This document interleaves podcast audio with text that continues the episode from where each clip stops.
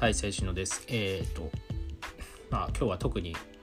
目的というかテーマもなくダラダラ喋ろうかなと思うんですけど、まあ在宅コンテンツの話ですかね、最近だと。まあ、このコロナの期間でアイドル仕事がマジでない。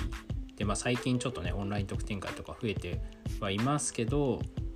まあ今までに比べるとね、そのアイドルやってる感みたいなの多分ないと思うんですよね、ライブがないから。なので、まあ、結構モチベーションとかにも影響が出るだろうなというふうに思ってます。で、まあ、在宅コンテンツ、まあ、多分な今後の流れとしては多分そっちがメインになってくるんじゃないかなっていうふうに思っていて、まあ、今までは、まあ、これ別にアイドルに限らないんですけどそのリアルの保管が、まあ、オンラインだったんだけども、えーとまあ、オンラインがメインになってリアルが保管みたいなことにもなるかもなみたいな思います。もちろんこのコロナは絶対収束するしあのまあいついつかはね元通りの生活になるとは思うんですけどとはいえやっぱりそのなんか濃厚接触が良くないとか目に見えないウイルスがいるっていうのはその、まあ、100年スパンでねこういうウイルスというかその伝染病みたいないわゆるその時治らない病気みたいなのが流行ることはまああるんですけど、まあ、人間ってねこう死ぬし忘れるものなのでその今生きてる人はあんまりそのウイルスの脅威っていうのを感じてなかったんだけどこの今回のコロナ禍で、えー、ウイルスっていうのは、え、目に見えないけど存在するんだと。でそれにかかると死ぬかもしれないとか重い病気になるかもしれないみたいなのが、まあ、こう人々の潜在意識にこう埋め込まれると思うんですよね。なのでなんか不必要な接触とかが結構難しくなるなというふうに思ってます。えっ、ー、と、だからそれはね、まあ、アイドルの話で言えば、例えば、なんだろうな、その今まで濃厚接触でこう釣ってたアイドルがなんかそれが結構躊躇するようになるとかね。まあもちろんそのできなくはないんだけども何て言うんですかね。そのなんか潜在意識の中に刷り込まれるからどうしてもちょっと躊躇しちゃうみたいなのは多分無意識に制限というかリミットがかかるのかなというふうに思ってます。そうなってくるとねまあだからそこアイドルで言えば握手とかも結構難しくなる。そのじゃあ仮に緊急事態宣言が解除されて、まあ一応建前上は普通の生活ができるようになっても、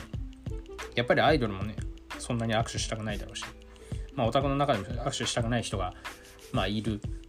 かもしれない。まあ僕結構どっちかっていうと多分潔癖症の部類に入ると思うんですけど、まあ、正直その、まあ握手、もともとそんな、なんかしたくないというか、なんか、うん、あんまり好き好んでやるタイプではなくて、まあその、それこそね、アイドルの握手会とか、要は知らない人がいっぱい握手してるわけじゃないですか。かそういう点に触れるのっていうのは、まあ基本的にバッチリよねとは、まあもともとは思ってたんですけど、まあそこまで極端な潔癖症でもないので、まあ握手はするんですけど、まあでもそういうのが割とこう顕著に今回のコロコロナで出てくるようになるかなというふうに思います。あとはね、あれですね、アイドル自身のも多分モチベーションもだし生活も影響あるかなっていうふうに思っていてまあ仕事がないし多分業界的にもう全体がこう沈んでいく、えー、特に音楽業界はその影響をめちゃめちゃ受ける。飲食業と音楽業特に影響を受けやすいかなと。まあ音楽業っていうかライブイベント業ですかね。なのでまあそのライブハウスもなかなかこう使いにくいしお客さんを前に入れることもできないしみたいな。であんまりねこう唾を飛ばすようなコールとか掛け声っていうのもあんまりちょっとねそういうとこに行きたくないと思う人はいるでしょうからなかなかこう多分制限かけないと厳しいでしょうと。なってくるとマジでライブとかできなくなるのでじゃあライブをしないアイドルはアイドルなのかみたいな。あの、まあ、極端なこと言うとね、まあ、そうなってくると思うんですよ。なので、まあ、非常に厳しい状況だなみたいなのは思います。多分今回のこういうことがあることでそういうアイドルを目指す人も多分減るでしょうね。あの結構やっぱりその生活が安定しないみたいなのがこうこうまあねメディアとか使ってこう結構言われてたりするのでまあ、だったらなんかね一応普通に給料もらえる仕事の方がまあいいんじゃないかみたいな判断する人もまあいるいるでしょうと。まあ、一方でその全員が稼げなくなるとか全員がもうそのアイドルやらなくなるとか成功しなくなるっていうふうには思わなくてもちろんこういういわゆるリスクというか危機危機の時って、まあ、誰かしらこう生き残るわけですよ。でまあねよく言うその変化に適応でできたものだけが生き残るって言いますけどそうやっぱり多分多くのそのアイドルとかイベンター、まあ、飲食店もそうだけどがまあ残念ながらそのね政府の保障が十分に受けられれば、まあ、生き残るとは思うんですけど、まあ、そういうのが受けられないと、えー、潰れたりなくなってしてしまうと。なんだけどもじゃあ何も手立てがないのかっていうと多分そんなこともなくて多分生き残る術は絶対どこかにはあってでそれをちゃんと実行してでファンを味方につけてなんとかこのコロナ、まあ半年なのか1年なのかを生き延びた後残ってるグループとかはめちゃめちゃ強いなと思います。そのやっぱりリスクを乗り越えてきた分絶対人というか、まあ、グループもそうだけど強くなるしやっぱりそういうリスクの時の対応の仕方みたいなノウハウが身につく運営もそうだしメンバーも身につくので生き残ったグループは、えーと、今までに比べて多分競争相手も減ってるし残ればこう、まあ、強くなるっていうとちょっと抽象的ですけど、まあ、売れ売れ分かりやすく言うと、まあ、売れる可能性が出てくるんじゃないかなって思ってます。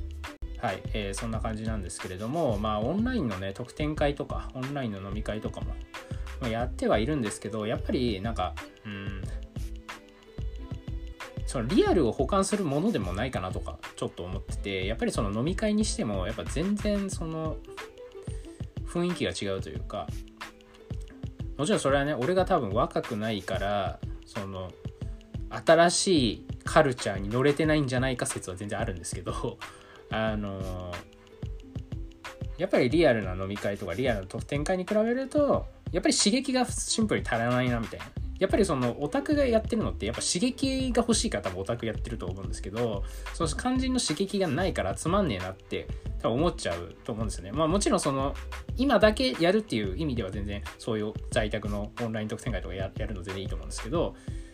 これをメインにすんのは結構しんどいなみたいな、まあ、そのアイドルカルチャーって意味では結構しんどいんじゃないかなみたいな思ってまあもちろんその在宅コンテンツで満足できる層っていうのが多分ほとんどファンのほとんどなのでまあそれはそれで全然いいと思うんですけどじゃあ今まですげえ現場に行ってた人がそこに戻れるかっつうと結構厳しいだろうなみたいなのはちょっと思ってますやっぱりこう人ってそのリアルから影響めちゃめちゃ受けてるなって、まあ、改めてこう思いますよね。そのまあ、同じ空間を共有するもそうだしこう喋る。なんか目の前でやっぱ目を見て喋るとかの影響ってめちゃめちゃ絶大だなっていうふうに思うしじゃあこの通話とか、まあ、ビデオカメラを使ってオンライン上で会話するけどその本当0.0何コンマのそのタイムラグとかっていうのが非常にこう喋り を妨げるというか、ね、数字的に見れば大したもラグでもないんですけどなんかちょっと喋りづらいみたいなのがやっぱりそのテンションとかに影響するなみたいな結構思ってるんでまあオンラインはオンラインの良さがある。まあその